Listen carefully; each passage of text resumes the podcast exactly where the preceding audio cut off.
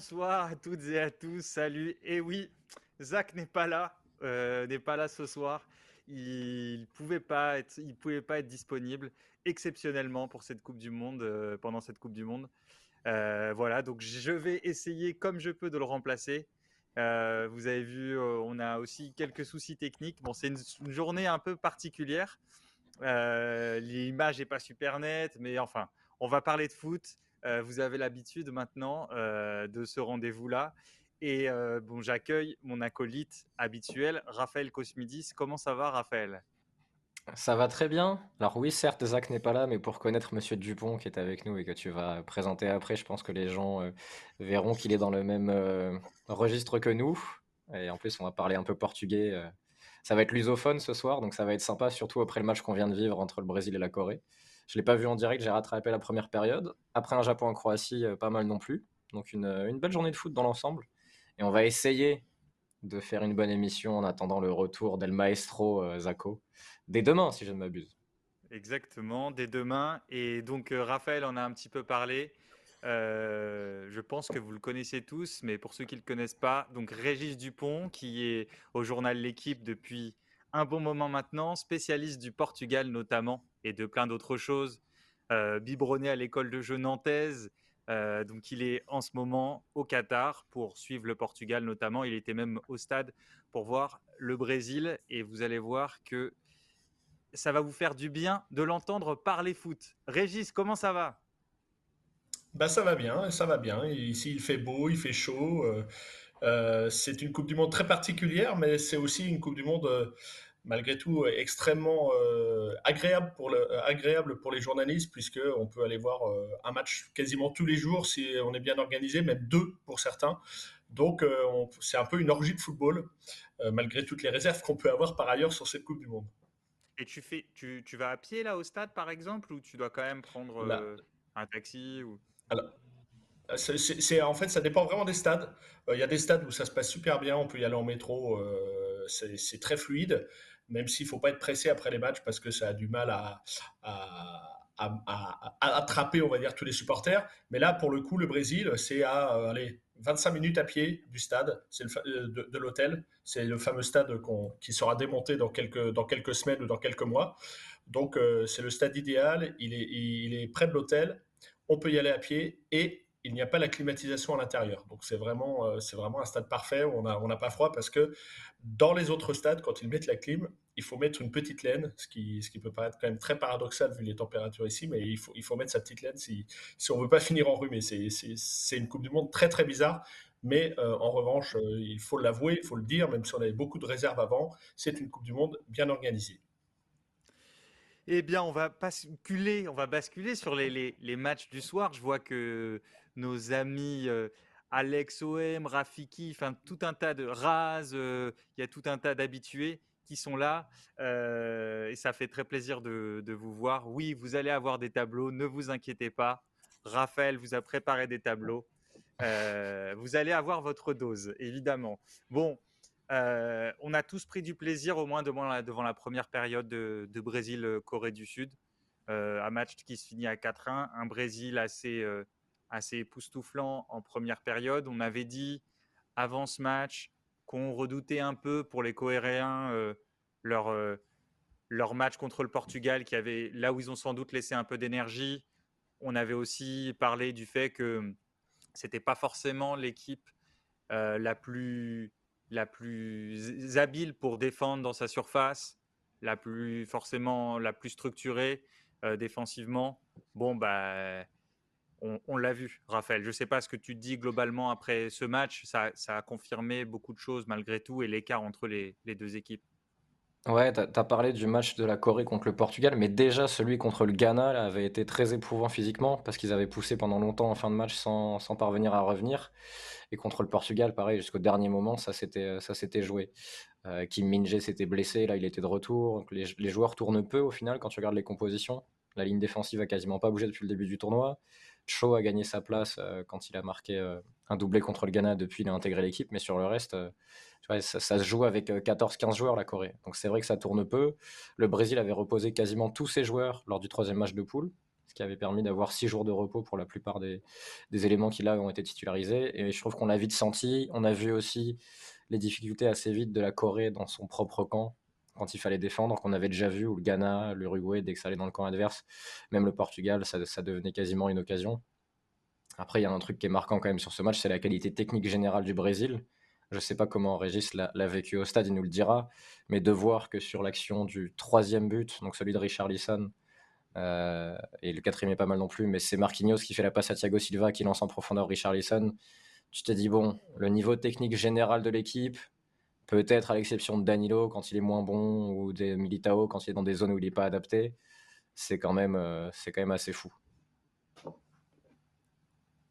Ah, je confirme, je confirme franchement l'impression quand, quand on est au stade, euh, c'est vraiment très très au-dessus de ce que j'ai pu voir jusque-là. J'ai vu, euh, j'ai vu à peu près toutes les équipes, en tout cas toutes les équipes encore qualifiées, je les ai vues jouer.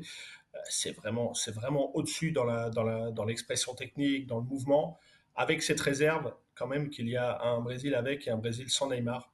Alors vous allez, vous allez me dire c'est la même chose pour l'équipe de France avec Mbappé ou, ou, l'Argentine avec Messi, mais c'est quand même différent. C'est quand même différent, je trouve, parce que vraiment, Neymar change complètement le jeu du Brésil.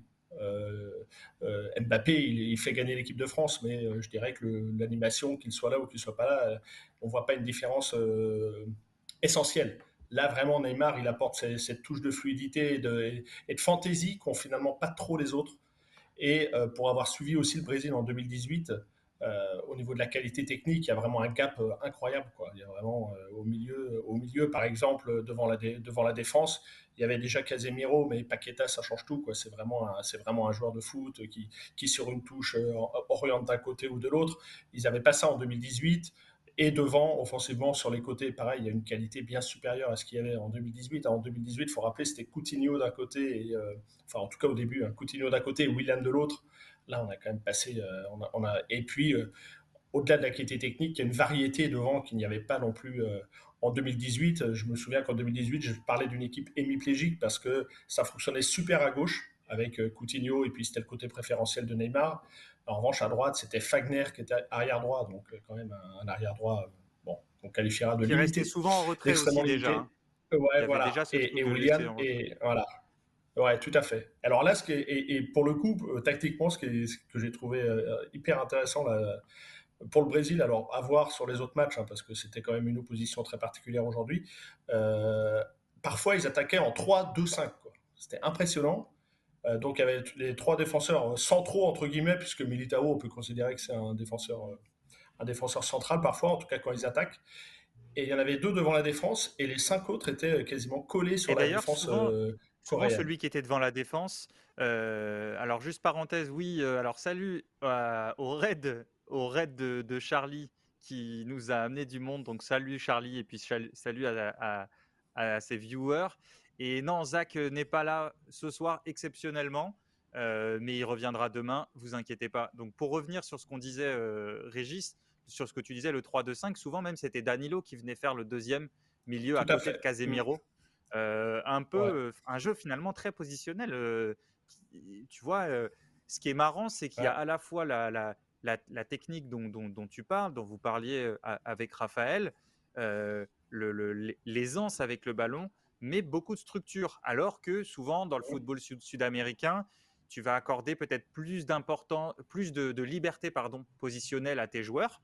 L'Argentine l'a fait parfois, ben, le Brésil aussi. Alors que là, tu sens vraiment qu'il y a une répartition. Vinicius très, très à, gauche, euh, Rafinha très à l'opposé. Les zones sont bien définies.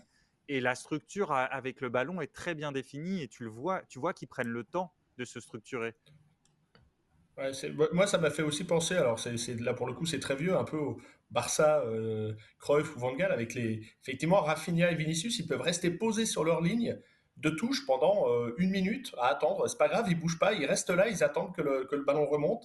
Il euh, n'y a pas de ce a, pas de permutation en fait sur la largeur tant que le ballon est pas remonté. Et ça, c'est finalement ça, on le voit assez peu aujourd'hui des, joueurs qui, qui prennent cette euh, c'est pas les joueurs, pour le coup, c'est l'entraîneur qui décide ça, mais en tout cas, pour l'instant, sur cette Coupe du Monde, j'avais très peu vu ça. En général, quand un joueur est collé sur une ligne de touche, un joueur offensif, l'autre est plus à l'intérieur ou, euh, enfin il y a, d'autres mouvements mais là c'est vraiment ils prennent toute la largeur c'est un parti pris Et pour le coup, j'ai aussi trouvé effectivement le jeu positionnel de Danilo de la gauche qui vient vers l'intérieur. Intéressant, techniquement, je l'ai trouvé plus à l'aise finalement que quand il joue à droite, paradoxalement. Et moi, ce, qui m'intéresse, c'est qu'est-ce que pensent les supporters brésiliens et les médias brésiliens du coup de cette influence du foot espagnol sur la manière de jouer brésilien? Parce que le jeu de position, ça peut être parfois vu comme, comme justement trop structuré, un peu trop rigide. Est-ce qu'ils sont clients de, ça ou est-ce qu'ils trouvent que ça limite un peu peut-être la liberté de mouvement, les combinaisons à l'intérieur, tu vois, de... même si on a vu des super buts, mais c'est quand même très organisé pour une équipe brésilienne. Avec le ballon, c'est effectivement, par, par, rapport, par exemple, au Portugal que je suis, c'est effectivement un jeu hyper organisé. Euh, au Portugal, Joao Félix vient se promener, Bruno Fernandes, tout le monde vient se promener. Mhm. Et là, effectivement, euh, ce que, le, reproche qu'on peut faire à Tite, euh, c'est que s'il n'y a pas Neymar, c'est un jeu qui perd quand même un peu de son sens. Enfin, pour, moi, en tout cas, c'est un jeu qui devient très prévisible. D'ailleurs, on l'a vu, hein, quand Neymar n'a pas été là, ça a été beaucoup moins fluide, il y a eu moins d'occasions.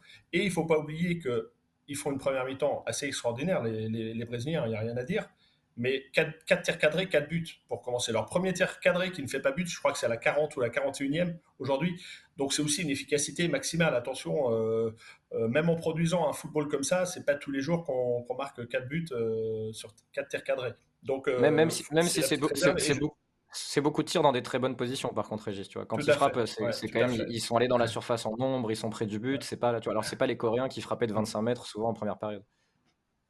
Ouais, tout à fait, tout à fait. Mais je, mais, mais je trouve vraiment que la seule limite, c'est qu'effectivement, comme c'est un jeu très positionnel, euh, devant, par exemple, Richard Lisson, s'il n'y a pas trop de mouvement autour de lui, je trouve que bah, c'est pas Fermino pour le coup, pour toujours pour faire la comparaison avec 2018. Moi, j'ai été très étonné que Fermino ne vienne pas. Je trouve que c'est un joueur qui justement crée les petits espaces dans, dans, dans un jeu très positionnel.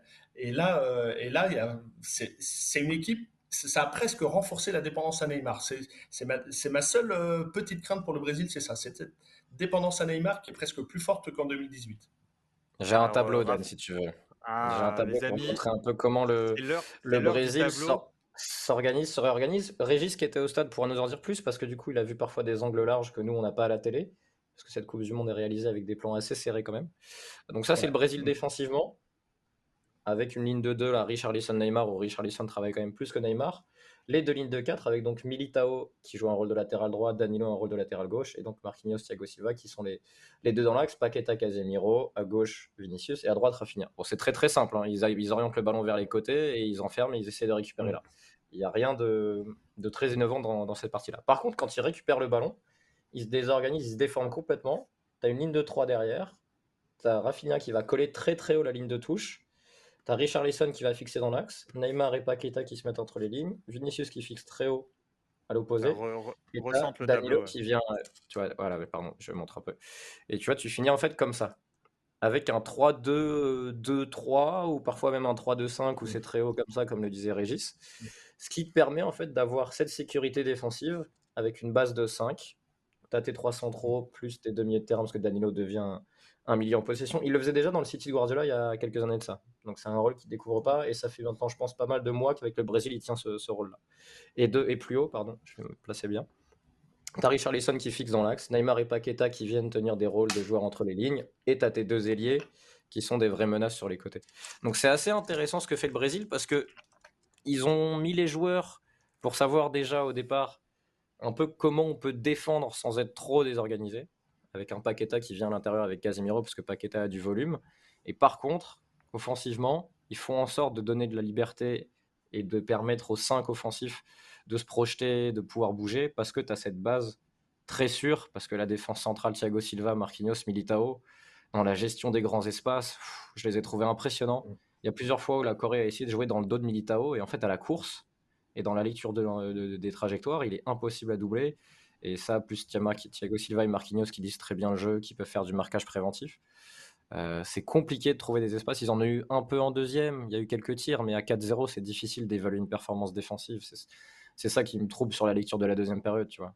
Oui, voilà, on nous disait sur le chat, euh, en deuxième mi-temps, ils sont vulnérables et tout, mais bon, quand tu mènes 4-0, tu as un relâchement, euh, tu peux pas considérer les, les, les espaces qu'ils ont concédés euh, de la même manière que s'ils les avaient concédés en début de match ou euh, avec plus d'enjeux. Régis, tu as senti le relâchement? Oui, bien sûr. Non, mais euh, on va dire qu'à la 55e, début de deuxième, c'est encore resté à peu près cohérent. Et puis voilà, à la 55e, le match est vraiment plié, il n'y a, pas de, suspense, c'est normal, il y, a les, premiers changements en plus, donc voilà, c'est totalement logique. Euh, quelque part, ça, n'aurait pas eu de sens pour le Brésil de continuer à ce rythme-là. La compétition est encore longue, ça n'avait aucun sens. Et ce qui, est, intéressant par rapport à la, défense, je trouve, c'est qu'effectivement, moi, la, crainte que j'avais par rapport au Brésil, c'était les, les, deux latéraux qui euh, n'étaient à la fois pas des latéraux hyper forts offensivement et, et qui n'offraient pas forcément toutes les garanties. Et c'est vrai qu'avec Militao, on est, presque, on est presque plus sur une défense à 3 centraux. Et là, du coup, ils ont retrouvé une sécurité, je, je trouve, et un peu la martingale. Et j'en suis même à me demander s'il va vraiment revenir sur Alexandro à gauche. Je pense quand même qu'il va revenir sur Alexandro, mais on peut même imaginer qu'avec euh, Danilo, il se trouve mieux équilibré qu'il ne l'était. Euh, qu'il ne l'était. Et, oui, parce que petit rappel, Petit rappel, en fait, Alex, euh, Alex Telles, euh, donc les deux arrières gauche, donc Alexandro qui était le titulaire au départ est, encore blessé, mais il va, il va revenir normalement. Et le deuxième, Alex Telles, euh, qui, est, qui, qui, devait remplacer Alexandro, lui, forfait pour le reste de la compétition. Donc Danilo, qui avait commencé la compétition à droite, est passé à gauche. Et Militao, maintenant, depuis depuis deux matchs, enfin sans compter le, match pour du beurre contre le Cameroun, Danilo, Militao est, passé à droite. ce, que je trouve intéressant, c'est que pour le coup, même en défense, des fois, ils arrivent en ligne de 6 en défense, tellement ils, sont ils veulent être en sécurité. Et, le décalage, il est hyper dur à faire. À un moment, en première, en première période, on voit les Coréens qui réussissent enfin à faire un décalage on se dit, ça y est, ça va partir. Et en fait, non, on se rend compte que là, Militao sort de la ligne de 4. Et en fait, il y a encore Militao à dribbler. Quoi. Donc, en fait, c'est un, un joueur parce que déjà, dribbler Rafinha et le milieu qui vient aider, c'est déjà super dur euh, quand on joue contre le Brésil. Et, euh, et parce que c'est une équipe, j'ai trouvé aussi, qui, qui va pas haut, qui va pas chercher haut finalement. Quand ils perdent la balle, s'ils la récupèrent pas euh, facilement, ils redescendent tranquillement. Ils vont pas, ils se mettent pas en danger quoi. Ils se positionnent en bloc bas et euh, ils attendent parce qu'ils savent qu'ils sont solides justement avec les quatre de derrière et euh, la ligne de. Parce que souvent dans, les deux, il y en a même un, il y a même ouais, Richarlison qui vient aider la ligne du milieu quoi. Donc ils sont vraiment en 4, souvent en 4-5-1 même quand ils défendent. Donc c'est très très dur de les prendre, de les prendre à ce moment-là. C'est ça qui les rend beaucoup plus complets que l'Espagne ou l'Allemagne, je trouve. C'est-à-dire qu'ils sont plus forts mmh. quand ils n'ont pas le ballon, alors que l'Espagne, on l'a vu, dès qu'ils n'ont pas le ballon ou dès qu'ils doivent défendre avec 50 mètres dans leur dos, ils ont eu beaucoup de mal. Le Brésil n'a pas eu cette difficulté. Mmh. Alors, les adversaires n'ont pas été non plus très menaçants dans ce genre de contexte. Hein. Ils ont un enchaînement d'équipes qui leur permet de tenir, d'être solides. Mais là, tu vois, contre une Corée qui aurait pu contre-attaquer un peu avec Son, euh, avec la qualité technique des joueurs, avec les pieds des latéraux, sur la première période, euh, la Corée a 0,16 expected goals et le Brésil 2,73. Donc c'est vraiment mmh. énorme la différence. Il y a très peu d'équipes qui ont fait une, période, une première période aussi dominante depuis le début de la, compétition. Euh, et, ça confirme ce qu'on pensait d'eux. Après, il faudra voir l'état de Neymar. Comment tu l'as trouvé du stade, toi, Régis, sur le plan physique? Parce que c'était ça aussi une question. Euh. Bah, je dirais que ce que, j'ai beaucoup aimé, c'est qu'il a été obligé de jouer simple. Alors à un moment, il, un, il a un peu recommencé à tomber dans ses travers, j'ai trouvé, mais euh, je trouve que ça devient vraiment un joueur exceptionnel dès qu'il joue à une ou deux touches, en fait. Et là, il l'a fait ce soir. Sans doute qu'il avait quand même des consignes pour, euh, pour éviter justement ces fameux chocs qui auraient pu, qui auraient pu à nouveau le, blesser. Je franchement, je l'ai trouvé, trouvé pas mal. Alors, c'est compliqué parce que, euh, pareil, au milieu, les, les, les, Coréens venaient pas beaucoup chercher les, les, Brésiliens. Ils étaient, ils étaient toujours, toujours assez loin finalement. Euh, j'imagine, j'ai pas les stats de Neymar, mais j'imagine que c'est un des matchs où finalement il a fait le moins de dribbles, où il a eu moins de duels, mm. moins de duels à disputer en fait. C'est vraiment, c'était toujours tranquille en fait. Il, n'était jamais dans, l'urgence, Neymar. Les, trois ou quatre rares fois où il a, dû faire quelque chose, évidemment, il l'a réussi dans l'urgence. Mais euh, je dirais que c'est pas un match suffisamment significatif malgré tout pour Neymar et pour le Brésil en général, parce qu'il ne faut pas oublier que la Corée n'aurait jamais été en huitième de finale si le, si le Portugal n'avait pas fait un peu n'importe quoi lors du troisième match. C'est quand même une équipe qui, pour moi, n'avait pas tout à fait sa place. Contre l'Uruguay, euh, qui n'a pas montré de la grande qualité, mais il y aurait, il y aurait eu certainement un match très différent, euh, beaucoup plus de batailles dans la surface. Euh, ah, L'Uruguay aurait tamponné. Hein. L'Uruguay aurait tamponné Neymar dans les, dans les 5-10 premières, je pense qu'il serait allé l'embêter. Plus de rugosité, ça aurait été vraiment un autre, un autre type de match. Là, ils ont encore, là, ils, jouent contre la Croatie. Bon, on y, reviendra tout à l'heure. mais, mais, juste avant qu'on, commence à enchaîner sur la Croatie, moi, j'ai été impressionné par par l'attitude, encore une fois, l'attitude à la perte. Alors, on avait fait quelques, focus sur, euh, euh, on, avait parlé, on a parlé déjà de la structure avec le ballon. qui leur permet de mieux contre-presser. On a parlé de Casemiro, des marquages préventifs de Thiago Silva et Marquinhos. Et je trouve que moi, ce qui m'a impressionné encore aujourd'hui, c'est ce que fait Richard Lisson quand le Brésil perd la balle, le nombre de sprints qu'il peut, peut enchaîner. Mm. pareil pour Rafinha, c'est les deux joueurs qui. On a parlé de leur implication défensive, mais je les trouve très concernés dès la perte. Il n'y a pas le temps, vous savez, parfois, les joueurs offensifs, surtout créatifs, tu as un peu le temps où euh, tu attends de voir, ah ouais, mince, l'adversaire, il repart. Euh, bon, allez, ok, il faut faire le repli. Tu vois, tu vois ce temps de latence-là qu'on peut trouver chez les, chez les offensifs, bah, eux, ils l'ont pas. Et ça donne une équipe, euh, une équipe qui, qui, qui, est, qui, a tous les ingrédients pour, pour bien récupérer le ballon vite quand elle le perd. Et je, déjà, qu'est-ce que vous en pensez? Et est-ce que est-ce qu'on peut dire que le Brésil, c'est la meilleure équipe de contre-pressing de cette Coupe du Monde? Euh, En fait, tu peux te dire c'est l'Espagne, mais le Brésil est à la fois la meilleure. En fait, c'est la meilleure équipe qui contre-presse et qui peut survivre même quand son contre-pressing est cassé ou a pas fonctionné, tu vois, peut-être. Je pense que l'Espagne peut-être met plus de densité à l'intérieur, donc peut récupérer le ballon plus vite à la perte quand ça joue à l'intérieur. Par contre, le Brésil a cette capacité à contre-presser euh, voir son contre-pressing être euh, battu par l'adversaire et derrière se rééquilibrer. Et ça, l'Espagne ne sait pas le faire ou n'arrive pas à le faire. je pense que le Brésil est plus fort là-dessus. C'est ce que disait tout à l'heure euh, Régis sur le côté. parfois, ils reculent et ils attendent et ils sont pas forcément toujours à, à, vouloir récupérer le ballon vite. Et je pense finalement, quand tu regardes depuis le début de la compète, on a vu peu d'équipes avoir cette possibilité d'alterner tactiquement ce qu'elles font. On a vu le Brésil presser haut et attendre. On a vu le Brésil presser haut contre presser. On a vu qui d'autre comme équipe essayer de, varier autant ou réussir à varier autant. La France n'y arrive pas pour l'instant. L'Angleterre, on ne sait pas trop vu ce qu'ils ont joué. L'Allemagne est sortie. L'Espagne, on a vu qu'ils avaient des grosses failles. L'Argentine, on sait qu'ils peuvent pas presser. Donc, tu vois, je, ne sais pas ce qu'en pense Régis, mais je trouve que le Brésil est. C'est aussi parce qu'athlétiquement, ils sont forts, donc ça les aide aussi sur ce plan-là. Bah, on, sent une équipe qui maîtrise complètement ce qu'elle veut faire, euh, vraiment.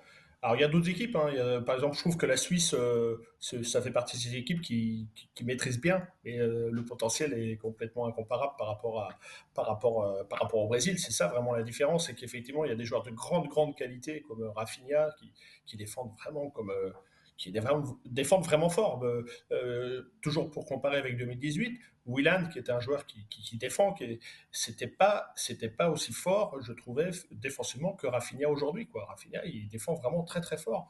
Et donc, euh, pour prendre le Brésil dans les couloirs, c'est déjà compliqué en fait pour lancer, sans, sans même s'approcher de la surface de réparation. En fait, c'est vraiment l'idée de réussir à, enclencher un truc dans un couloir, qui, est déjà très compliqué contre le Brésil vu que de toute façon dans l'ex c'est mort, c'est pas possible de passer. Et donc euh, il y a vraiment, effectivement, j'ai trouvé quelque chose d'assez, ouais, c'est hyper cohérent. Vraiment, euh, là sur euh, aujourd'hui à l'heure qu'il est, l'équipe la plus cohérente de très loin, enfin la plus la plus forte, c'est le Brésil. Ça, y a, ah, évidemment, c'est que la vérité d'un huitième de finale. Et encore une fois, le Brésil a, eu, a été très peu mis sur la défensive. C'est pour, pour ça que j'aurais aimé les voir pour le coup contre l'Espagne. Ouais, mais non seulement ils sont à l'aise, comme vous l'expliquiez, pour défendre et organiser. Mais en plus, quand ils se replient, ils ont des joueurs très explosifs pour jouer en contre-attaque et pour être hyper dangereux en contre-attaque. Ils ont la créativité de Neymar à la passe et ils ont des coureurs. Euh, ils ont évidemment la créativité de leur offensif. Rafinha, et surtout Vinicius pour le, pour le dribble. Mais le, le, le volume de course et de sprint que, que les trois devant peuvent offrir. Ah, tu, tu, peux euh, rajouter Paqueta, hein, parce que Paqueta, sur le quatrième but, c'est lui qui vient se présenter dans la surface et Paqueta, il se projette énormément. de plus bas, tu as raison. As raison. Euh, mais c'est vrai qu'il y va aussi. Et donc, ils ont une, ils ont une, ils ont une qualité, malgré tout, en contre, qui est, qui est variée, parce qu'elle peut se déployer de gauche à droite, parce que tu peux aller ah bah, chercher Rafinha, même si Rafinha a un peu plus de déchets, je trouve, dans le dernier geste et dans, dans ses choix. Euh, mais tu peux aller chercher Rafinha, tu peux aller chercher Vinicius, euh, tu as Richard Lisson qui est, qui sur tout le fond de l'attaque. Tu vois, non seulement ils défendent bien, mais, mais en contre-attaque, ils font très peur. Donc, euh, tu te dis, après, elle, peut être où leur faille euh, Après, il y, a un truc, y a un truc qui m'interroge, c'est que dans leur parcours, s'ils ils arrivent à passer la Croatie, ils n'auront pas fait avant la demi-finale un match contre une équipe capable de leur répondre, tu vois. Sur l'entièreté. d'un de, et ça, c'est le seul doute qu'on a, parce que d'autres équipes ont joué des équipes embêtantes, tu vois. Mais là, la France, par exemple, France-Angleterre, tu sais que celui qui va passer aura des réponses sur ce qu'il est capable de faire. Euh, si c'est Espagne-Portugal, ce sera pareil. Si c'est Pays-Bas-Argentine, ce sera pareil. Là, Brésil-Croatie, quand on va parler de la Croatie, quand tu vois ce qu'a proposé la Croatie, tu dis ouais, le Brésil doit passer et l'écart c'est plus 2 ou plus 3 en termes de qualité. Donc ils vont arriver en demi-finale peut-être sans référence contre une top équipe. Moi, c'est le seul truc qui me qui m'interroge. Après, je croise avec Pays-Bas-Argentine ensuite en demi. Ouais, c'est ça. Oui, mais c'est quand même un parcours, euh, c'est la voie royale hein, pour le Brésil. Moi, moi l'autre euh, l'autre réserve que j'ai par rapport au Brésil, c'est euh, l'aspect émotionnel. C'est-à-dire qu'on sait que c'est hyper important pour le Brésil. Et là, il y a à la fois le manque d'opposition pour l'instant, et puis l'actualité autour de Pelé. Dire, si il se passe quelque chose avec Pelé, on peut imaginer que là, ils vont être en mission plus que jamais, et ça peut se retourner contre eux. Là, là, il y a une forme de légèreté dans tout ce qu'ils font, de sérieux, mais aussi de légèreté, qui peuvent perdre euh, qui peuvent perdre à cause de l'aspect émotionnel, et puis aussi parce que si à un moment ça commence à moins bien se passer, on ne sait pas comment ils sont capables de répondre en fait. On ne sait pas encore. On ne bah, sait pas. Et, s'ils prennent un but contre l'Argentine, par exemple, en demi-finale, euh, euh, là, je ne suis pas sûr qu'ils aient les armes mentales pour, pour, pour s'en sortir, en fait. Mais Neymar est l'incarnation de ça en plus, un peu Régis, dans les, dans les mmh, gros matchs, il a toujours eu ce, point de bascule où parfois il peut être exceptionnel et puis il peut prendre un rouge et il peut mmh. craquer et il peut s'enfermer dans du, des, mmh. des, plans individuels. Euh, et, finalement, l'équipe ressemble beaucoup à lui, tu vois. Ah bah de toute façon, elle est euh, malgré malgré toutes ses qualités, elle est euh, c'est c'est c'est seul c'est aussi une de ses un de ses défauts, c'est qu'elle est quand même dépendante de Neymar alors alors qu'elle a des joueurs de grande qualité à tous les niveaux et que tactiquement elle est hyper aboutie. Une question, Régis, par rapport à Tite. Tu parlais un peu de la légèreté aussi qui se dégage de ce groupe, même si euh, il est très sérieux.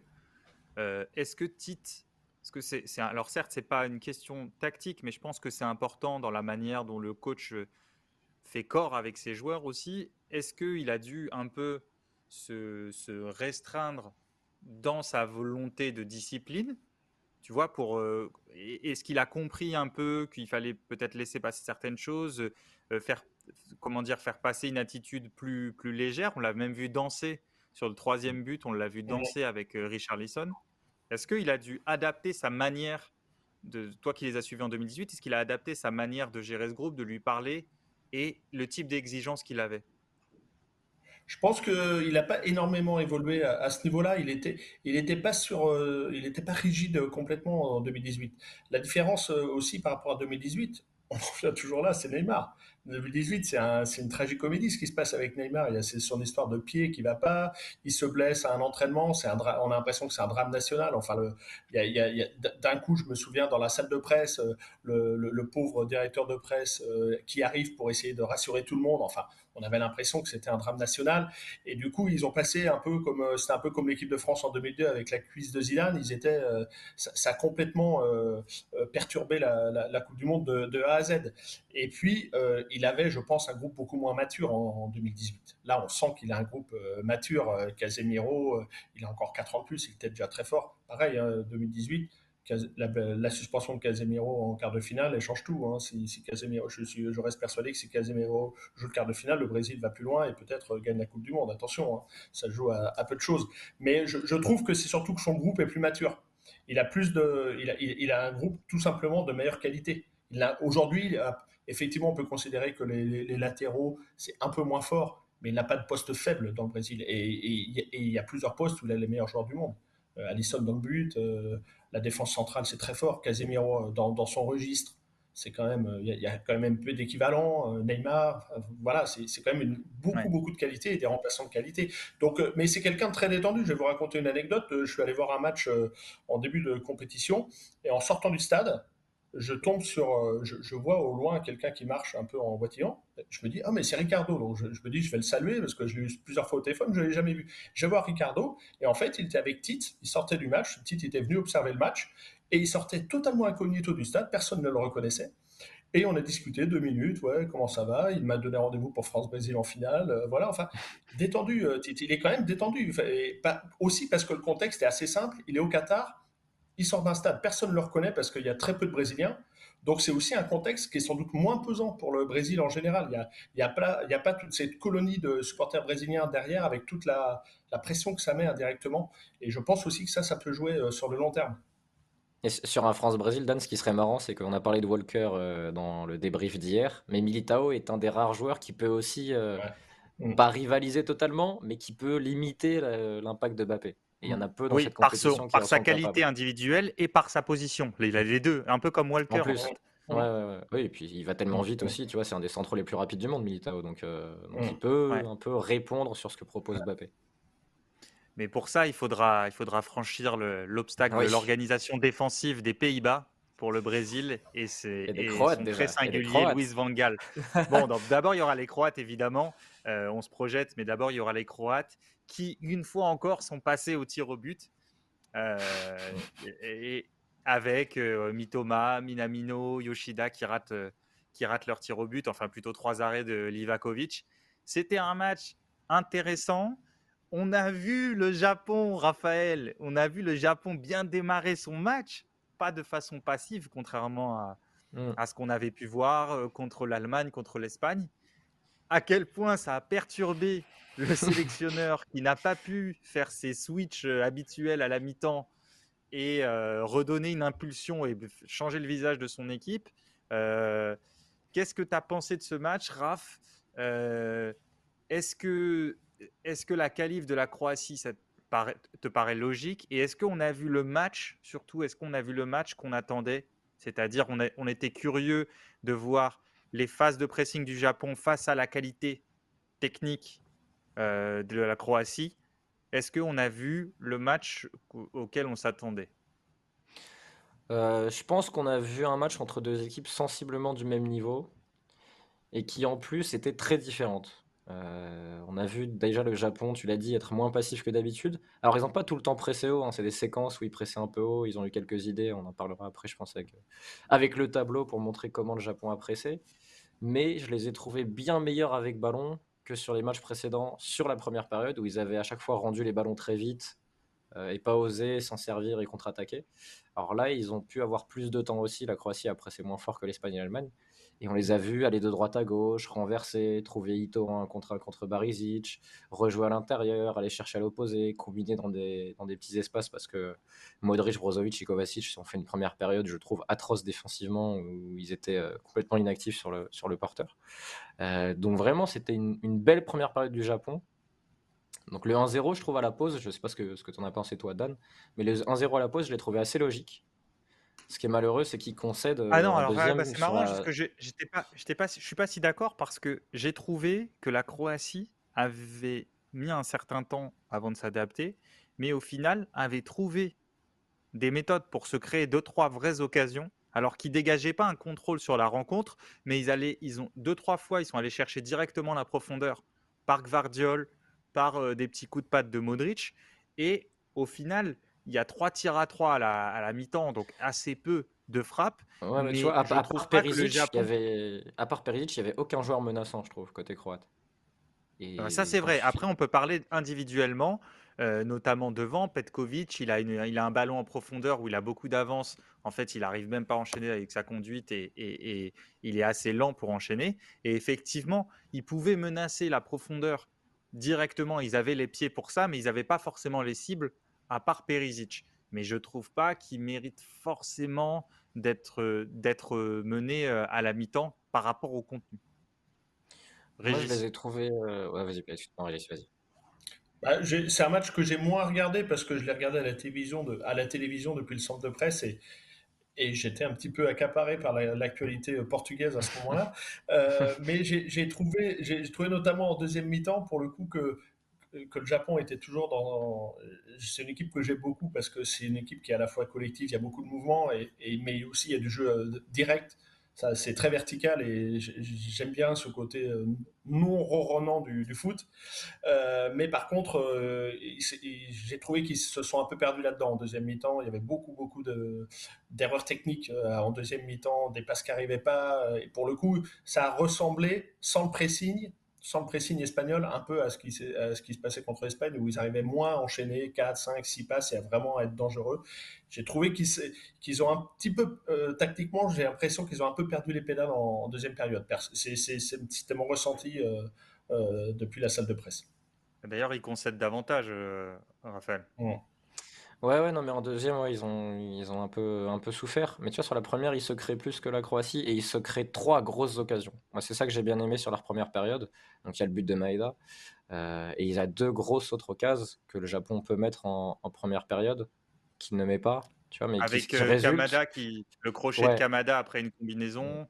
C'est ça. Et qui, tu vois, des, des occasions qui résultent vraiment d'un, d'un style de jeu assumé, de séquences où c'est maîtrisé. On les a vus avoir le ballon sur des longues séquences, parfois en première période la Croatie a un peu subi parce qu'ils n'arrivaient pas à relancer le pressing de leur propre camp sur les Croates. C'est-à-dire que ça, circulait de droite à gauche chez les Japonais et le trio Brozovic, Modric, Kovacic n'arrivait pas à défendre en avançant. Donc ils étaient un peu obligés d'attendre que le Japon finalement tente une passe risquée vers la surface pour récupérer le ballon. Et c'est là que Gvardiol a, été bon sur certaines séquences, mais a été en difficulté sur d'autres, notamment sur les centres de d'Ito de la droite où le Hito Barisic sur la première période, euh, ça pouvait donner 2-3 buts parce qu'il y avait une grosse domination d'Ito et il a, claqué son centre que le stade de Reims connaît bien maintenant. Euh, un petit centre enroulé comme ça qui passe devant euh, entre le gardien et les défenseurs, là, qui passe devant le premier poteau, qui arrive au deuxième. C'est très très difficile de stopper. Bah, c'est comme ça que le Japon a une grosse occasion à un moment où Gvardiol et Lovren se, mm. se font avoir. Et non, non, j'ai vraiment. c'est malheureux parce que le, le, Japon sort sur le match où je trouve qu'ils ont le plan de départ le plus clair et le plus réussi. Euh, Alors, est-ce que, est que, justement, Raph, est-ce que justement, quand on voit, on voit ce match-là, est-ce qu'on ne regarde pas différemment les plans en deux temps du premier tour? Parce que, est-ce qu'on peut se poser la question de la, la, durabilité des, des, des, plans de jeu du Japon euh, Je ne sais pas si c'est une question physique, une question de concentration. Après, est-ce que tu penses que non, c'est juste que bon, euh, après la Croatie a repris un peu le dessus. Euh? Le truc, c'est que j'entends ce que tu dis, mais c'est qu'à la mi-temps contre l'Allemagne ou contre l'Espagne, ils peuvent être menés de deux buts, tu vois, ou de trois. Donc, euh, est-ce que tu préfères pas quand même cette première période-là où tu es à la hauteur? C'est pas les mêmes équipes en face, hein, j'entends bien, mais c'est non, mais bien sûr. Mais ce que je veux dire, c'est qu'on a, on s'est demandé pendant tout le premier tour que faisait le sélectionneur, c'est-à-dire que... parce qu'on mmh. était parfois interloqué par les compos euh, les plans de, départ qui marchaient pas en fait, qui devaient changer. Alors il, avait effectivement, euh, le, pour le coup, il, prenait la responsabilité de changer. Il restait pas dans, dans un plan qui fonctionnait pas. Mais on s'est posé la question sur ce premier tour-là. Pourquoi le Japon faisait comme ça? Pourquoi le, le, Japon avait un visage aussi différent d'une mi-temps à l'autre, des plans aussi différents, un visage très passif puis très agressif Et donc, vu que je cherche toujours l'explication, quand je vois ce match-là, où ils, m'ont paru un peu comme essoufflés, mais pas physiquement, plutôt comme si c'était essoufflé mentalement en fait, et ou techniquement presque. Je me suis dit, est-ce que le, sélectionneur japonais n'est pas conscient de ça? Et en fait, il a essayé de jouer avec ça euh, sur chaque match. Après, j'ai l'impression que c'est aussi le premier match où son coaching euh, ne rend pas le Japon meilleur, tu vois. Par exemple, la sortie de Kamada, euh, elle m'a surprise. Moi, je, elle m'a surpris. Je ne suis pas une femme. Elle m'a surpris la, sortie de Kamada parce que je trouvais que techniquement, c'était de loin celui qui était le plus à l'aise pour punir la Croatie entre les lignes dans ces espaces-là où Modric, Kovacic, Brozovic avaient du mal. Et il sort à la 75e, remplacé par Sakai. Du coup, Ito remonte et joue euh, côté gauche avec Mitoma. Alors que j'ai l'impression qu'Ito était cramé. Ça, il y, y, a quelques changements comme ça. Euh, tu vois, depuis le début de la compète, à chaque fois que les Japonais entraient sur le terrain, ils apportaient à leur équipe. Et là, euh, mm. je, cite les, entrants Mitoma, Asano, Sakai, Minamino et Tanaka. Alors Mitoma a fait quelques, quelques, quelques, bonnes, quelques, bonnes, quelques bons passages où il fait des différences, mais est-ce que les autres ont apporté? J'ai trouvé que Dohan avait fait un bon match. Il sort, il est remplacé par, euh, par, par Minamino. j'ai l'impression que là, ça a pêché par rapport au match précédent. Ouais. On nous dit que Gvardiol, tu parlais de, de, parfois la difficulté de Gvardiol à gérer les centres même si avec ballon, je trouve qu'il a fait un, excellent match et dans l'anticipation aussi sur Dohan. Nabil nous dit il a difficilement géré la pression d'être dans l'équipe type du salon tactique. Parce que oui, ah Régis ah était dans notre équipe type du premier tour. En charnière avec Koulibaly, il y a eu de longs débats sur cette charnière. Saïs, Thiago Silva, et ça a fini sur Koulibaly, Gvardiol. Et les, les, toi, toi qui étais au stade, Régis, toi qui étais au stade, quels sont les joueurs que tu aurais mis? Tiens, on en profite, tu es là pour. Euh, qu'est-ce que qui t'aurais mis absolument ah, dans ton équipe type du premier tour? Du premier non, tour. Mais, alors, pour le coup, Vardiol, je l'avais pas vu jouer, mais euh, tout le monde m'en a parlé, donc euh, effectivement, euh, j'avais pas de doute sur le fait qu'il y était. Après, après, sur Thiago Silva, j'ai bah, toujours cette réserve de savoir contre qui il a joué. Quoi. Pour l'instant, il n'y a pas non plus une, opposition de dingue. Quoi. Donc, mais ouais, j'ai bien aimé Koulibaly parce que pour le coup, pour lui, c'est moins facile de, défendre une équipe comme le Sénégal, qui a quand même pas toujours l'organisation la plus je trouve, la plus cohérente. Enfin, qui c'est vraiment, vraiment assez fort. Et alors, pour le coup, euh, ça y est, j'ai oublié son nom. Le défenseur polonais qui, qui est en charnière avec, euh, avec Glick, je demande à revoir. voilà, Je demande à revoir dans, dans, un an ou deux, dans, dans, un, autre, dans un autre contexte. J'ai trouvé qu'il s'en sortait pas mal vu l'entourage le, vu dont il bénéficiait sur cette, euh, sur cette Coupe du Monde. Je pense que celui-là, ça peut être pas mal dans, dans un très bon club de Ligue 1. Effectivement. Raphaël, est-ce que tu nous fais un petit point tableau Ouais, je voulais euh, faire un, petit point tableau pour montrer comment, comment le Japon a pressé. Euh, et après, on montrera peut-être comment le Japon s'est sorti de la pression croate, surtout sur la première période, parce que la deuxième période, j'étais, je commençais à préparer ma séance au Red Star, donc j'étais un peu moins, euh, un peu moins attentif. Donc là, les Croates sont en rouge, les Japonais sont en bleu. Recentre un peu le tableau. Oui, pardon, je vais le recentrer comme ça. Je, je, suis en miroir, donc je suis un peu perdu. voilà, les Croates sont en rouge. Et ce qui était bien de la part des Japonais, c'est qu'ils n'étaient pas juste en fait à coulisser, hop, passe vers l'arrière, on se replace, on sort, on se replace. Ils avaient un plan, c'était qu'à partir du moment où le ballon allait d'un central à l'autre, je pense que Dan, tu l'as remarqué aussi, c'est l'ailier à l'opposé qui sortait mm. pour venir un peu forcer la passe retour vers ce mm. côté-là fermé. Et là, du coup, tu étais en 3 contre 3. Et tu avais tes deux joueurs-là qui devaient gérer Brozovic, Modric et Kovacic. Alors, tu avais tes trois centraux. Parce que le Japon a démarré à 5 encore hein, derrière. Mais, euh, mais avec Ito, euh, oui, ce que tu montres, Raphaël, euh, juste, euh, je, poursuis ce que tu dis. C'est intéressant parce que souvent, quand on, parle de pressing, on dit ah il faut aller chercher en un contre 1, etc.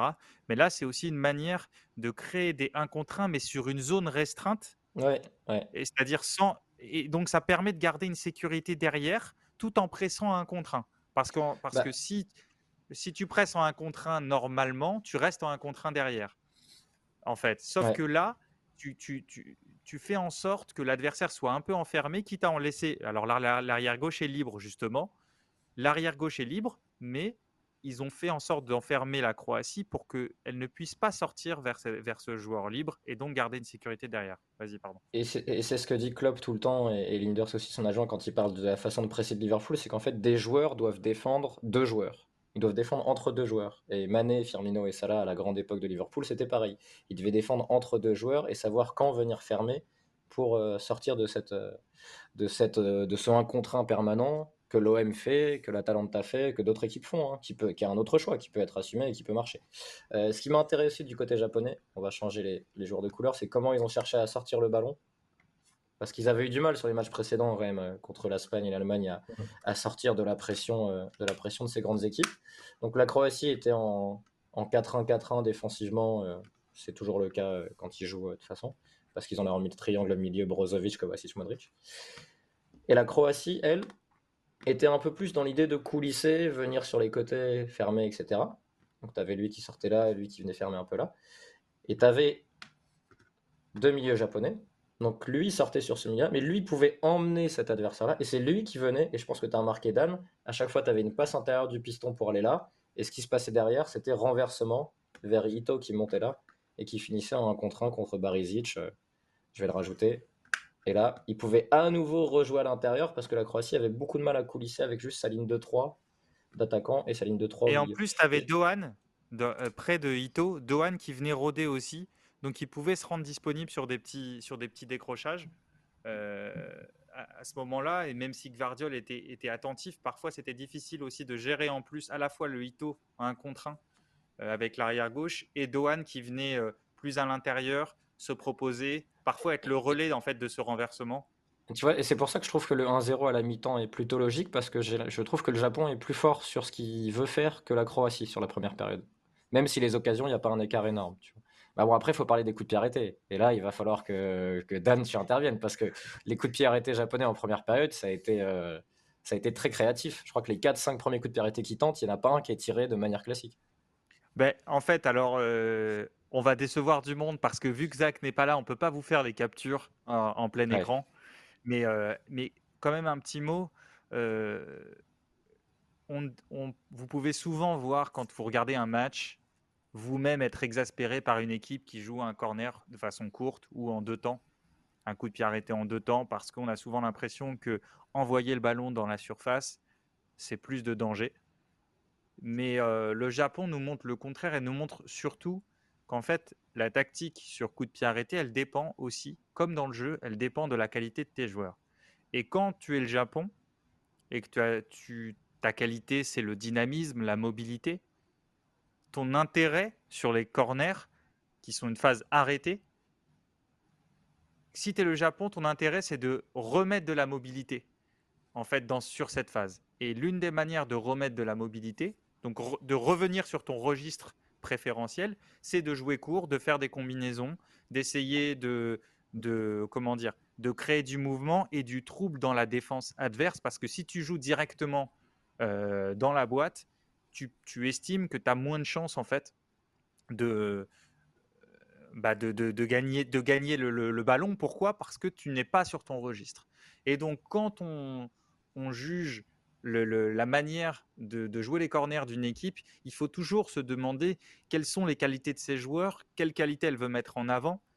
Et, il n'y a pas de règle, c'est-à-dire que vous, vous, avez vu là, euh, c'est un coup de pied arrêté joué en deux temps et ils l'ont essayé plusieurs fois. Le, leur but, le but de, du Japon, il avait essayé plusieurs fois auparavant. Et donc, ça a fonctionné. Alors évidemment, hein, il y a de la réussite aussi, etc.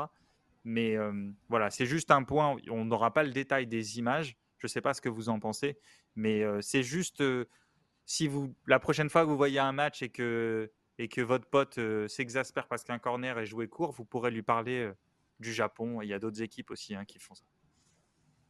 Ah, mais c'était vraiment bien. Je trouve ce qu'ils ont fait sur les coups de pied arrêtés. Euh, parce qu'ils ont peu de joueurs finalement capables d'attaquer des, des, ballons. Dans... Et d'ailleurs, dans les airs, on l'a vu, c'est Perisic qui prend le dessus sur une défense centrale, pourtant euh, au départ taillé pour gérer ces ballons-là et qui claque une super tête. Mm. Parce que Perisic en Coupe du Monde est un joueur différent. Mais euh, non, non, vraiment, il y avait. Non, mais ils ont vraiment fait une première période complète, le Japon, et c'est quand même satisfaisant. Après, je sais pas si tu as vu les tirs au but, Régis? Non, j'étais parti au moment du tir au but. j'étais parti vers le stade du Brésil. Je les ai rattrapés, Dan, mais là, c'était, c'était vraiment sur le plan technique, mais des deux côtés. Euh, alors, on va peut-être regretter le, le trop-plein de pénalty frappés avec des feintes, des, des changements de, de pied, où tu sais pas, euh, finalement, parfois tu doutes même quel pied il va frapper. Mais là, sur le plan technique, mmh. il y a eu. Mais je crois qu'il n'y a pas un tir au but où tu es vraiment convaincu par ce qui est fait. Je ne sais pas ce que tu as vu, Dan, toi, sur cette séance de tir au but. Oui, oui, c'est très Et on, risque d'en avoir d'autres. Qui tire plein centre. Euh, voilà, on risque d'en avoir d'autres, donc c'est intéressant d'observer de, finement les tirs au but, parce que c'est vrai que tout le monde s'inspire maintenant de Neymar, de Jorginho, et Neymar en a encore frappé un qui, je pense, du stade devait être aussi para, enfin, paralysant, quoi, le, tir, le, le penalty qu'il mmh. met. je sais, Régis, mais tout le monde essaie de l'imiter, c'est quand même très dur à faire. Voilà. Ben, bien sûr, c'est ça, c'est réservé aux joueurs déjà qui en tirent souvent, parce qu'au-delà au -delà de la technique, j'imagine qu'il y a plein de joueurs qui, arrivent à l'entraînement à faire ce que fait Neymar. Mais entre le faire et le réaliser en match, avec toute la pression qui est autour, c'est totalement différent. Euh, on peut être parfaitement coordonné à l'entraînement et pas l'être du tout. Hein. Et pas l'être du tout en match sous l'effet de la pression. Et là, il suffit effectivement quand on fait le petit saut de cabri de Bruno Fernandez ou de, ou de Neymar, évidemment que si on perd un, un tout petit peu de coordination, ça, ça, finit très très mal. Quoi. Et puis surtout, il faut aussi beaucoup d'assurance parce que Neymar, c'est ça qui est extraordinaire, c'est qu'il laisse partir le gardien hein, avant de frapper. Quoi. Là, là, au stade, ouais. c'était clair. Quoi. Le gardien était déjà parti quoi, quand il a frappé. Et, et la course d'élan est très lente, c'est limite une marche. Il marche ouais. jusqu'au ballon, ouais.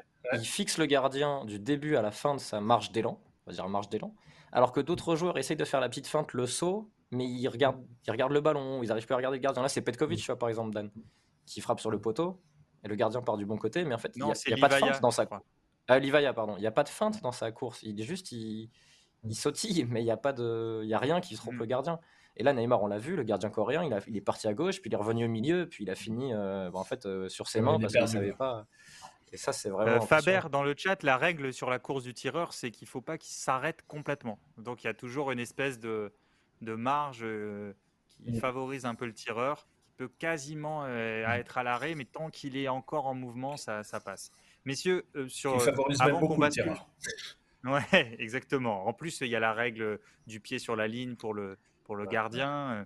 Avant qu'on bascule sur le Portugal, qu'est-ce qu'on peut imaginer du quart qui arrive entre le Brésil pardon, et la Croatie. Ce sera le 9 décembre, donc vendredi prochain à 16h. Ce sera le premier quart de finale. Qu'est-ce qu'on peut attendre comme configuration de match? Régis Je pense que le, le Brésil ne voudra surtout pas changer ce qu'il a fait depuis le début, donc mettre du rythme, et que tout l'enjeu pour les, pour les Croates, ça va être de réussir à cacher le ballon de temps en temps grâce à leur fameux milieu, de, de, réussir un peu à endormir en, fait le jeu, à geler le ballon. Enfin, en tout cas, moi, je vois pas d'autre solution pour eux. Et puis à lancer effectivement deux trois coups grâce à Perisic et, un, autre. Mais, euh, mais si, le, si le Brésil arrive à mettre le rythme qu'il a mis euh, aujourd'hui contre la Corée, je pense que la, Croatie n'a aucune chance, effectivement. Je, suis, je, suis, complètement d'accord avec ce qu'a dit, euh, ce qu'a dit Régis, parce que la question du rythme va être très importante. On a vu là que la Croatie, en première période, euh, Modric, Brozovic, Kovacic, ils ont eu du mal quand même à tenir le rythme japonais, la circulation de balles rapides, les transitions. Et là, si tu laisses des espaces, que tu joues dans un match un peu de but à but, avec les joueurs brésiliens dont on a parlé, Paqueta, les deux ailiers, Neymar, euh, je pense que Richard Lisson qui peut aussi partir dans la profondeur, ça va aller trop vite. Euh, Gvardiol ne peut pas non plus tu vois, couvrir tout le monde. Et là, on l'a vu, le reste de la ligne défensive croate, les deux latéraux, c'est très très moyen défensivement. Hein. Alors Sosa n'était pas titulaire. Hein, euh, ouais, il était blessé, je crois. C'est ça. Ou, malade, je sais pas s'il était blessé ou malade, mais il pouvait pas tenir sa place. Mais Barisic, c'est très compliqué. Rafinha peut, je pense, le déborder sans même dribbler.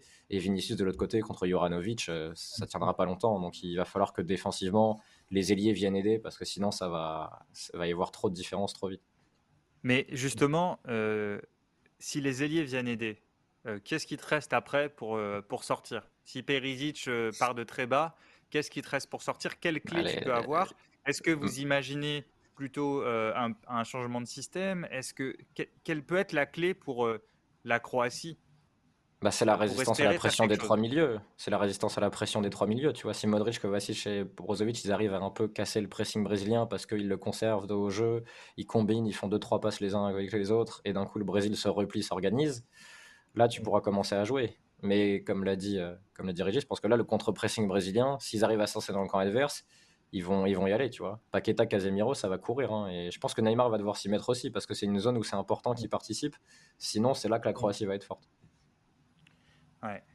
Euh, les amis sur le chat, je vous rappelle que ce soir, Zach n'est pas là, comme vous pouvez le constater, mais pas d'inquiétude, il revient demain. Et nous avons la chance d'avoir Régis Dupont avec nous. Régis Dupont qui est l'un des envoyés spéciaux de l'équipe au Qatar et qui est le grand spécialiste mondial, j'oserais dire, du Portugal. Et donc Régis, euh, on a vécu une conférence de presse, ma foi, plutôt intéressante aujourd'hui de Fernando Santos. Euh, je ne prononce pas la portugaise, hein, je te laisserai. Euh, je te laisserai c'est bien, Fernando Santos, c'est ça. Et donc, euh, Fernando Santos a exprimé euh, son mécontentement, en quelques mots de mécontentement, en réaction à l'attitude de Cristiano Ronaldo, qui était un peu en colère au moment de son changement contre la Corée. Alors, juste après le match, il avait dit, je crois, non, mais c'est rien. Il avait essayé un peu d'évacuer. Il avait dit, non, mais Ronaldo était énervé contre un Coréen. pardon. Mm. Là, il a changé de discours. Est-ce que euh, cette histoire peut devenir un, bon prétexte pour lui, pour le sélectionneur, pour sortir euh, Ronaldo du 11 ou à défaut pour au moins le, sortir un peu plus tôt dans le match? Ah bah c'est clairement, euh, clairement une façon de, en tout cas, de marquer une rupture. Euh, c'est-à-dire qu'il aurait pu rester dans, dans, la posture du mensonge, même si, comme il l'a dit lui-même, pour lui, c'était pas un mensonge. En fait, il n'avait pas vu que Ronaldo, dans son dos, était en train de prononcer quelques mots que les Portugais connaissent bien, qui sont pas très très sympathiques, quelques, quelques grossièretés. Et, donc, il a vu effectivement plus tard que ça s'adressait à lui. Donc, il aurait pu très bien dire ouais, mais non, ça s'adressait aux Coréens. Euh, malheureusement, ce serait sans doute passé. En tout cas, on serait passé à autre chose. Là, il a voulu marquer le coup. Euh, ça veut dire deux choses. Ça veut dire d'une, euh, qu'il pouvait se le permettre.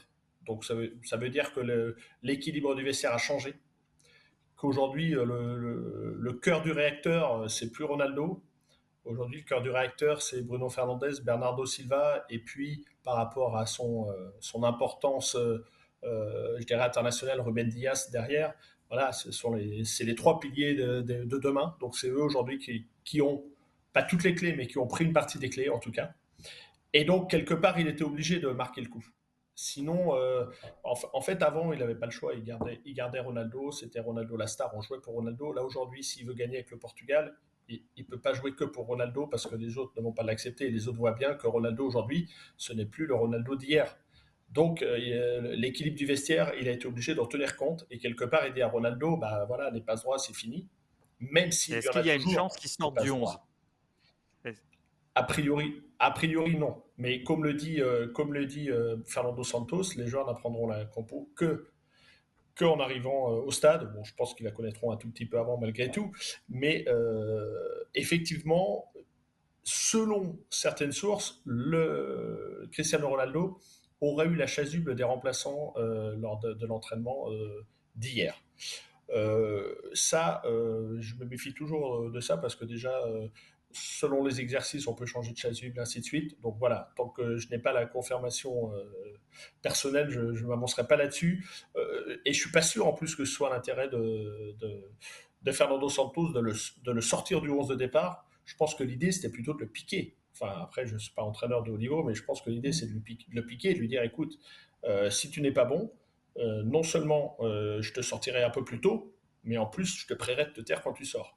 Donc euh, effectivement, on est dans, c'est une rupture et c'est un pari aussi évidemment parce que je rappelle que tous les sélectionneurs qui ont, qui ont précédé Fernando Santos, enfin les deux derniers, sont partis d'abord parce qu'ils étaient en conflit avec, euh, enfin pas en conflit, mais en tension avec euh, Cristiano Ronaldo. Ouais, on, nous dit, on nous dit sur le chat, Dave nous dit, est-ce que c'est pas dommage ou triste d'attendre un événement comme ça pour mettre de côté Ronaldo? Est-ce qu'on pouvait... Qu'est-ce qu'il en empêchait auparavant? Euh, Ça, c'est ne pas mesurer le, l'aura, j'imagine, le statut qu'a ce joueur, déjà le niveau aussi. Et puis, euh, tu, tu, quand tu es coach, et en plus Fernando Santos, j'imagine qu'ils ont quand même une, ils ont, il y a une histoire commune. Il y a l'Euro 2016. Tu sors pas un joueur de cette trempe comme ça. Et puis, euh, c'était d'ailleurs au départ le sujet de mon article qui devait paraître demain, qui a changé. C'était qu'il y, a une sorte d'hystérie autour de Ronaldo. Déjà, c'est une icône nationale. Et quand vous allez au stade, là, aujourd'hui au Qatar, il y a beaucoup de supporters qui viennent du sous-continent indien, enfin d'Asie. Et ils ont tous le maillot de Ronaldo. Et ils viennent tous pour voir Ronaldo. Ils viennent parce que c'est la, pour eux, ils, ils sont venus à la Coupe du Monde parce que c'était la chance de pouvoir voir une fois dans leur vie Ronaldo dans un stade. Donc c'est un truc, euh, c'est un truc assez peu imaginable en fait. Autant en Europe, on a bien conscience que on vit vraiment les derniers mois de Ronaldo, peut-être les dernières semaines de Ronaldo au très haut niveau. Autant en Asie, c'est, enfin voilà, pour, le reste du monde, en tout cas, euh, c'est un événement extraordinaire de pouvoir voir une dernière fois Ronaldo. Donc euh, ça dépasse le cadre du foot. Alors après, effectivement, Fernando Santos, son problème, c'est quand même de gagner des matchs. Hein. donc, mais est-ce que, est-ce que, il était obligé au Portugal est-ce qu'au Portugal, et de, parmi les suiveurs de la sélection, il y a un discours qui commence à s'infléchir sur, à propos de Ronaldo Ou est-ce que c'est toujours un joueur qui est, mmh. par son statut, par son histoire, considéré comme un titulaire euh, euh, indiscutable et, une, mmh. et indéboulonnable? En fait, il y a deux choses. C'est que déjà, les, les remplaçants potentiels de Ronaldo, pour l'instant, n'ont pas donné de garantie au plus haut niveau. Les remplaçants potentiels, c'est André Silva, qui n'a jamais été particulièrement brillant avec le Portugal et qui aurait peut-être besoin plutôt de jouer à deux points de devant pour être meilleur. Et Gonzalo Ramos, qui est quand même très jeune, qui vient d'arriver au niveau et qui, pareil, manque certainement un, tout petit peu d'envergure aujourd'hui pour prendre la place. Donc déjà, il y a le problème du remplaçant. Sans doute que si Ronaldo ne joue pas, il faut changer un peu de système de jeu. Donc ça, ça pose ce premier problème-là. Et le deuxième, c'est que finalement, ce qui est paradoxal dans l'histoire de Ronaldo sur cette Coupe du Monde, c'est qu'il a commencé la Coupe du Monde en montrant en donnant des signes de, quelqu'un qui est capable de se fondre un peu plus dans le collectif. Euh, il y, a, son attitude pendant le match où il est plutôt plutôt collectif. Hein. ça reste euh, à à l'échelle de Ronaldo. Hein. évidemment, ce sera jamais, euh, je sais pas, Muller en Allemagne ou des choses comme ça. Bon, voilà. Mais c'est quand même, quand même, il a donné des bons signes. Il y, il y, a cette scène à la fin du match où il vient voir Diogo Costa qui a fait faire une bourde monumentale et où il le rebousse et il dit mais non on a gagné euh, c'est pas grave. Enfin, il, euh, il sourit et, ça c'est une scène qui voilà c'est une scène qui rappelle la scène avec Moutinho euh, pendant l'Euro 2016 où il vient le voir et lui dit non toi tu vas tirer le tir au but parce que toi tu les tires bien viens on, on croit en toi. Donc on se dit ça y est c'est un leader il a compris que quelque part individuellement, il n'était plus aussi fort et il va revenir à, un truc un peu plus, à, à, vraiment un leadership de capitaine. Et puis après, il y a ce deuxième match le, but, le but de Bruno Fernandez, dont il revendique plus ou moins la paternité. déjà, il y a un petit peu, on sent que déjà c'est un peu moins fluide. Et ce troisième, où là, il est titulaire alors que tous les, la plupart des, des autres titulaires offensifs sont remplaçants. On ne sait pas trop pourquoi il joue, sinon par rapport à son statut et sa course au record. Et là, sur ce match-là, il n'est pas bon et on a l'impression qu'il est là uniquement pour continuer à battre ses records individuels. Donc, quelque part, il sort de la démarche collective. Et c'est aussi ça, je pense, qu'a voulu sanctionner euh, Fernando Santos. Et on, a parlé, nous, depuis le, depuis le début de la compétition, de l'identité de ce Portugal, qui était une équipe, à la fois, tu en as parlé tout à l'heure, offensivement, avec quand même pas mal de liberté d'interprétation pour les joueurs, euh, c'est-à-dire des, une attaque pas structurée, pas figée, euh, euh, et aussi une équipe avec du Fernando Santos, c'est-à-dire un tempo plutôt calme. on essaye de, de, réduire le nombre d'occasions, d'événements dans, dans qui, qui, se passent dans le match. Et, et je disais après le match que, contre l'Uruguay que le quart d'heure, 20 minutes où il a joué un peu plus ouvert contre l'Uruguay, où il fait rentrer Léao, il enlève un milieu, et l'Uruguay euh, a beaucoup d'occasions, je me demandais si, ça ne l'avait pas vacciné complètement pour un potentiel changement d'identité. Et donc, est-ce qu'on peut s'attendre à voir de nouveau le Portugal qu'on voit depuis des années avec Fernando Santos, c'est-à-dire un Portugal avec une accumulation de milieu et qui espère faire un match plutôt fermé et qui espère faire la différence sur son propre tempo plutôt réduit? Alors, le problème pour, pour jouer comme jouait le Portugal euh, avant, c'est qu'il faut quand même devant un peu de vitesse. Or, euh, Ronaldo ne l'a plus vraiment. Euh, lors des premiers matchs, on a vu, il y avait très peu d'attaques de la profondeur. C'était quand même un problème pour le Portugal. C'est ce qu'apportait un peu Diogo Jota euh, voilà, sur son aile gauche. Il apportait un peu la profondeur que Ronaldo n'amenait plus. Ça, permettait de faire de temps en temps du jeu direct et de, porter le danger sans prendre de risques. là, l'idée avec Joao Félix, c'est d'une, comme il explique aujourd'hui, que Joao Félix grâce entre guillemets à Simone aujourd'hui est, discipliné, en tout cas plus discipliné défensivement. Il apporte plus d'équilibre défensif, en tout cas c'est ce qu'il trouve. Et surtout plus de variété, effectivement, des déplacements dans les petits espaces, euh, euh, des, changements de zone, enfin on zones en permanence. Et, mais, je trouve que pour l'instant, il n'a pas trouvé cette équipe. C'est-à-dire qu'il est parti sur un, quand même sur une idée de jeu plus ambitieuse au niveau de la conservation, alors toujours sur un rythme lent, mais quand même avec une équipe qui est capable euh, de, faire beaucoup de passes, de, vraiment d'avoir une possession euh, euh, bien maîtrisée. Avec Ronaldo, le problème c'est qu'avec Ronaldo c'est quand même un petit peu moins fort, mais, mais quand même ça, ça, fonctionne à peu près. Mais, mais, en revanche, le problème du Portugal, je trouve, et c'est aussi a priori ce que trouve Fernando Santos, c'est qu'à la perte, il y a, parfois il n'y a pas de sécurité. Quoi. Et comme ils n'ont pas les, les éléments forts défensivement pour rattraper ces coups-là, euh, on a vu que le Portugal, dès que, dès, que ça perd un tout petit peu son équilibre, euh, c'est compliqué. Alors je pense quand même, on a beaucoup parlé de Militao par exemple avec le, Brésil, je trouve que Dallo peut avoir un peu le rôle de Militao, c'est-à-dire que c'est vraiment un défenseur qui, qui est presque, qui, est presque un troisième central en fait, et qui, a vraiment ce profil, je défends, et, ça apporte un peu de sécurité, et paradoxalement, il apporte aussi, je trouve, cette percussion offensive qui manque parfois au Portugal, surtout avec l'absence de Nuno Mendes. Euh, tu l'imagines à la place de Cancelo ah oui, Donc, euh, oui, oui, je pense que là, quand, et, Cancelo, à gauche, et Cancelo à gauche. Euh, Guerrero à gauche ou Cancelo alors?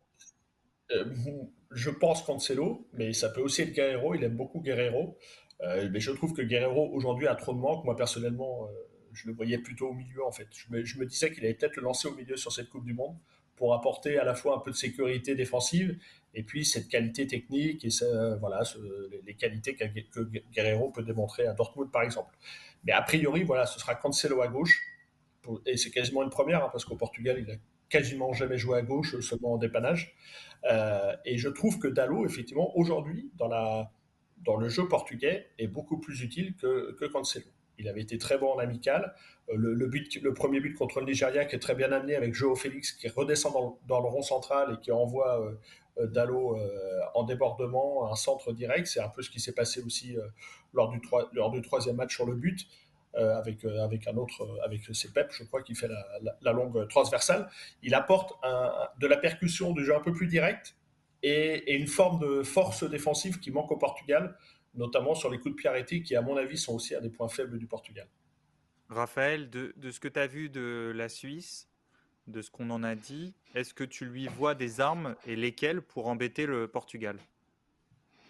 Bah, ils ont des armes sur les côtés quand même en termes de qualité de frappe et de percussion. Alors Vargas fait des choix parfois frustrants, mais je pense qu'il peut embêter un, latéral. Si c'est Dalot, ce sera en effet plus difficile. Mais Shakiri dans la zone de Cancelo, s'il y a un petit des oublis de Cancelo au deuxième poteau sur des centres, des ballons en deux temps, comme le, but que Shakiri a marqué lors du match précédent, je pense qu'il y aura des possibilités. Et après, il y aura quand même un gros match au milieu, parce que là, la Suisse s'est organisée avec euh, Freuler, Chaka et So en 10 qui est quand même plus un profil défensif qu'un profil offensif. Ça rappelle d'ailleurs le rôle d'Adrien Silva à l'Euro 2016, Régis doit s'en rappeler. Euh, Adrien Silva qui jouait 10, mais qui en fait était là pour gratter des ballons et embêter les 6 adverses. Euh, et Djibril a un peu ce rôle-là. Donc euh, voir ce que la Suisse va être capable de faire. Avec le ballon, ils sont capables de ressortir quelques, quelques séquences. Et puis tu as Rodriguez à gauche et Widmer à droite qui peuvent apporter. Donc je pense que sur les côtés, la Portugal a beaucoup de questions à se poser. Après, moi, il y avait une question que j'avais envie de poser à Régis parce que je ne suis pas autant l'actualité portugaise euh, vue par les Portugais, c'est comment ils voient le cas de, de Leao, notamment parce que tu as dit euh, que le Portugal manquait de profondeur et de course et de vitesse, et lui, il règle les trois problèmes. Donc, euh, comment, comment est vue sa gestion là-bas? Bah, J'étais persuadé moi aussi que Leao allait commencer la Coupe du Monde comme titulaire. je pense qu'il y a eu vraiment une bascule au dernier match amical avec le très bon match réalisé par João Félix dans un match où Ronaldo n'était pas là d'ailleurs. Le Portugal a fait une très Mais est-ce que est-ce que c'est pas possible d'avoir les deux? Est-ce que tu peux pas avoir Félix et Léao et Ronaldo, euh, soit bah, qu'il n'est pas titulaire ou soit qu'il sort à la 45e ou 60e, tu vois? Je pense que c'est l'idée de départ. L'idée de départ, c'est de faire entrer Léao euh, à, la, à la 50, 60e si, si, si, Ronaldo ne peut pas jouer. Le problème, c'est que Léao, depuis le début de cette Coupe du Monde, il a d'abord fait une bonne entrée. Et puis depuis, euh, c'est pas terrible, terrible. Et souvent, quand il entre en jeu avec le Portugal, il n'est pas très performant pour l'instant, il n'a jamais été très performant. Et il y a ce problème de replacement défensif. C'est-à-dire que si, si, euh, Léao joue en même temps que Ronaldo, ça fait deux joueurs qui sont entre guillemets pas fiables dans le replacement défensif. Et vu le profil des joueurs portugais, euh, pas très puissants, enfin voilà, qui ont besoin quand même d'aide dans les duels, ça fait certainement trop, en tout cas aux yeux de Fernando Santos. Disons que le, jeu en vaut pas la chandelle. C'est trop de risques par rapport à, ce que ça peut apporter. Et effectivement, Léao, euh, par rapport à ce qu'il réalise en Italie, c'est assez étonnant qu'il ne soit pas titulaire avec le Portugal euh, totalement. Euh, et c'est vraiment Joao Félix, en fait, qui l'a sorti du, du 11 de départ. Hmm. Bon, bah écoutez, demain, le match est à 20h, Portugal-Suisse. Régis y sera pour, pour l'équipe, évidemment. allez, avant de, avant de vous laisser, demain, 16h, Maroc-Espagne. on a dit euh, L'Espagne qui aime avoir le ballon, le Maroc qui est une, des défenses les plus solides de la compétition, mais qui peut parfois avoir du mal à exploiter les contre-attaques. Euh, Raphaël, euh, qu'est-ce qu'on attend de ce match-là? Non, mais tu, m'as coupé l'herbe sous le pied parce que j'allais dire qu'il y avait cette difficulté-là pour le Maroc, c'est de savoir avec qui contre-attaquer. Parce que là, c'est bien, tu sais comment l'Espagne joue, tu sais comment l'embêter, mais je me demande si le Maroc n'est pas une des équipes de la compète qui a le moins d'armes pour le faire. C'est dommage. Alors, je te propose quelque chose et je te, et je te relaisse la parole.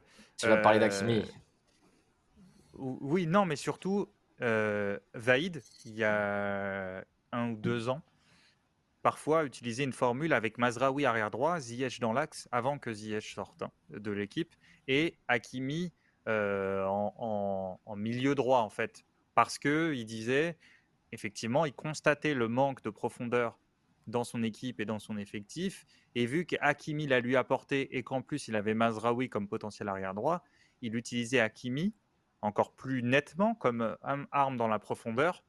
Euh, est-ce qu'il y a une alternative à ça? Parce qu'a priori, il ne va pas partir là-dessus, Regragui. Il y, en a une qui est citée par, euh, je pense que c'est un hommage à Jimmy Durmaz sur le chat, là, Jimmy Durmaz. Il, manque quelques voyelles, mais à mon avis, c'est ça.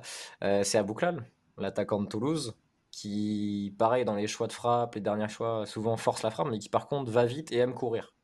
Parce qu'il y a des joueurs qui vont vite, mais qui n'aiment pas partir dans la profondeur. Lui, il, il va vite et il aime partir dans la profondeur. Donc c'est une arme. Euh, il a une grosse qualité de frappe aussi. Parfois, il va de trop loin. Mais, euh, mais pourquoi pas? Après, il y a les coups de pied. On en avait déjà parlé il y a quelques jours quand on avait fait un peu une preview des, huitièmes. Euh, on a vu que le Maroc avait beaucoup d'idées sur les coups de pied notamment pour gêner les gardiens adverses. Ça avait bien embêté Courtois. voir ce qu'ils vont être capables de faire et s'ils vont être capables de se procurer des coups de pied. C'est ça aussi qui va être un enjeu, parce que c'est bien de bosser le coup de pied mais si t'as pas de coup de pied à moins de 40 mètres des buts adverses, et eh bah, on verra pas ce que tu as bossé. Donc, donc voilà, c'est quand même un huitième assez déséquilibré, mais l'Espagne a eu des tels trous d'air par moment que voilà, si sur 10-15 minutes le Maroc se crée 2-3 occasions et derrière verrouille tout et, et hop, on sait pas. Mais il vaut mieux pour le Maroc que ça dure 80, 90 minutes quand même. Je pense que tenir sur 120, tu vois, plus le match va être long et moins ça va être bon pour eux. Régis, tu veux ajouter quelque chose? Non, sur ce match, effectivement, je vois, je vois mal le Maroc réussir la surprise. Je pense que s'il y a une surprise demain, ce sera une demi-surprise, ce sera la Suisse contre le, Portugal. Personnellement, ah. je ne vois pas le, Maroc, effectivement, le, euh, ah, parce que le Japon, par exemple, a fait la surprise contre l'Espagne en faisant 10 minutes de, folie. quoi. Euh, et d'un coup, tout s'est bien passé pour le Japon pendant 10 minutes. Il faut vraiment que, que, la même chose se passe pour le Maroc. Et je ne sais pas si le Maroc est capable de changer de visage comme ça pendant 10 minutes, comme a pu le faire le, Japon. Je ne suis pas certain comme ça. Je n'en ai pas la certitude du tout. Eh bien, on a hâte de voir ça en tout cas, de voir si ces matchs, en tout cas la configuration de ces matchs, euh, correspondra à ce qu'on ce qu'on imagine. Euh, bon, c'était un plaisir, Régis, de t'avoir avec nous. Peut-être qu'on t'aura une nouvelle fois. Euh, d'ici, la, la, finale, il est, il est 2h du matin à Doha, c'est ça hein? Voilà, 2 h du matin, tout à fait. Eh bien, écoute, c'était, c'était très cool. Raphaël aussi, merci beaucoup. Demain, les amis, on retrouve Zach et a priori le trio auquel vous êtes habitués. On espère vous retrouver. Euh, vous êtes très nombreux chaque soir, donc ça fait vraiment plaisir. C'est cool de parler, de parler foot. Euh, j'ai fait ce que j'ai pu pour remplacer Zach, mais, euh, mais le titulaire reprendra sa place demain. N'oubliez pas, les replays sont dispo sur Twitch dès la fin de l'émission, sur YouTube demain matin, en podcast aussi. Et voilà, si vous kiffez l'émission, parlez-en et qu'on soit de plus en plus nombreux parce que plus on est nombreux, plus peut-être qu'après la Coupe du Monde et pour d'autres compétitions, on pourra revenir. Euh, salut tout le monde, bonne soirée et à demain. Ciao, ciao. Ciao. Salut. Merci.